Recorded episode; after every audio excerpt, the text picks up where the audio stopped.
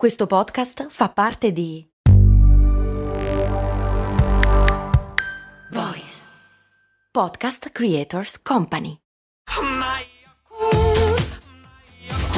Se a volte ti senti così, ti serve la formula dell'equilibrio. Yakult Balance, 20 miliardi di probiotici LCS più la vitamina D per ossa e muscoli. Cose molto umane esiste grazie a voi patron, che vi siete iscritti su patreon.com, avete scelto Cose molto umane e la finanziate ogni mese con una piccola quota. Grazie mille. Cose molto, cose molto, cose molto umane. Ieri abbiamo fatto una puntata con un sacco di cose dentro che rispondevano a un po' di domande brevi che mi avete fatto e me ne è arrivata un'altra.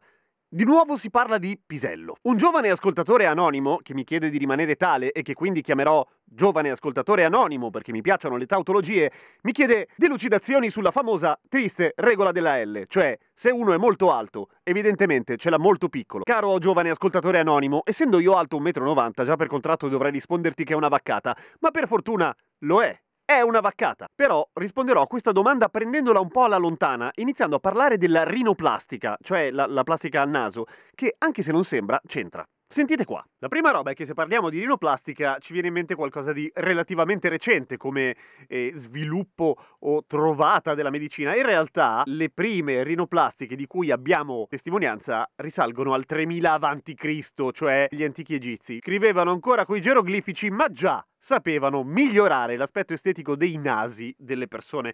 Ma anche in India, ad esempio, nel 600 a.C. era abbastanza comune la rinoplastica. E stessa cosa invece negli antichi romani, che eh, rispetto agli altri sono recentissimi.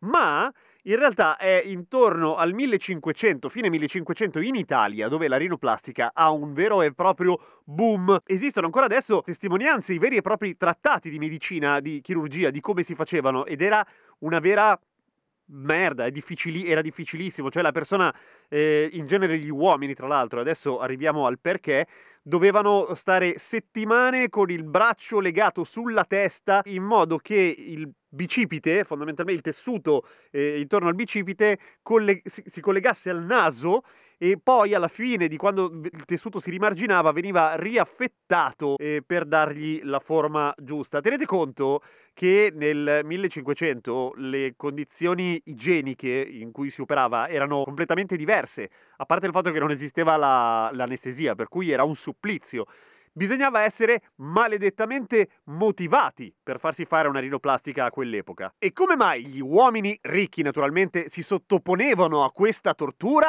Beh, per qualcosa di simile alla famosa regola della L e a tutti gli altri luoghi comuni che riguardano le dimensioni del pisello.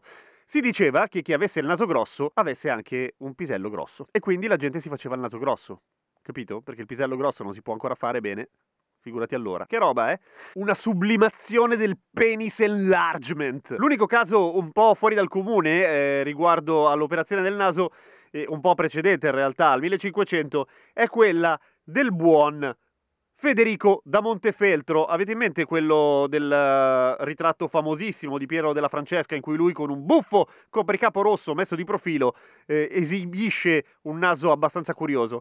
Il naso abbastanza curioso è il risultato indiretto di un incidente di battaglia, cioè in realtà neanche battaglia, di una giostra, di quando si giocava cavaliere contro cavaliere e ci si prendeva eh, amichevolmente a lanciate addosso. Lui in una di queste giostre perse l'occhio destro e quindi si fece togliere un pezzo di setto nasale per riuscire a vedere meglio con l'occhio sinistro.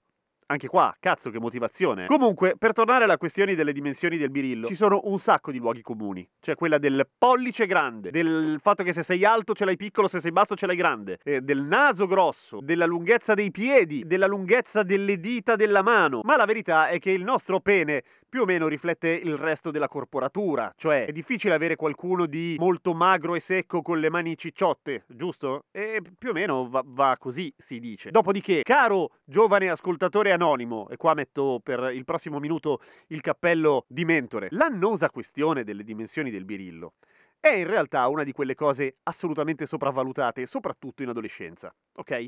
E noi uomini abbiamo questa sorta di croce da superare e ci va anche bene perché le donne di croci da superare per quanto riguarda l'aspetto fisico ne hanno qualcosa come un miliardo in più, tutte gentilmente offerte dalla società naturalmente. Ma la vera verità è che il parere femminile, come sempre, non è univoco. Non è, non è, vero che le donne preferiscono il pisello grosso, così come non è vero che le donne preferiscono il pisello piccolo e non è vero che siano del tutto indifferenti, perché il parere delle donne non esiste, non esiste un parere. Le donne sono miliardi ed è una figata così. Per cui ci saranno quelle che apprezzeranno molto le dimensioni particolarmente ragguardevoli, quelle che al contrario lo troveranno scomodo e quelle per cui conterà più o meno, nel, durante il sesso, come il colore degli occhi, cioè piuttosto poco. Stessa varietà di gusti è naturalmente applicabile anche al mondo maschile quando si parla di rapporti omosessuali e, e, di tutte le combinazioni possibili, che l'amore è gigantesco e vario con un sacco di varianti. Ma quello che ti posso dire è che davvero, per quanto riguarda una buona relazione di coppia erotica, le dimensioni contano relativamente poco. Quello che conta è la chimica, la passione, la sintonia, il fatto di avere gusti simili, sempre in fatto di sesso intendo. Per cui in fin dei conti è molto molto molto sopravvalutata. Per un altro quando viene considerata una sorta di regola universale, ecco. Sì, è ovvio, nel senso che è una roba così radicata, quella delle dimensioni del pene, che tutti, se potessero scegliere, lo vorrebbero gigantesco perché farebbero una bella figura. Tieni conto che l'uomo col pisello più grande del mondo, che è un messicano di cui non ricordo il nome e in fondo è poco importante, non lo vado a cercare, ha chiesto svariate volte il sussidio per l'invalidità perché la sua vita pare che sia un inferno e non riesce a avere rapporti sessuali con nessuna temeraria. Ci sentiamo domani con cose molto umane, ma prima naturalmente voglio ringraziare i patron che sono quelli che finanziano in fondo eh, cose molto umane e che la fanno andare avanti visto che ci sono delle spese da sostenere. L'ultimo che è arrivato su patreon.com eh, la pagina di Cose Molto Umane, è Simone, che ringrazio appunto moltissimo per essere entrato a far parte del gruppo di chi crede in questo progetto. Vi voglio un sacco bene. Ciao, a domani!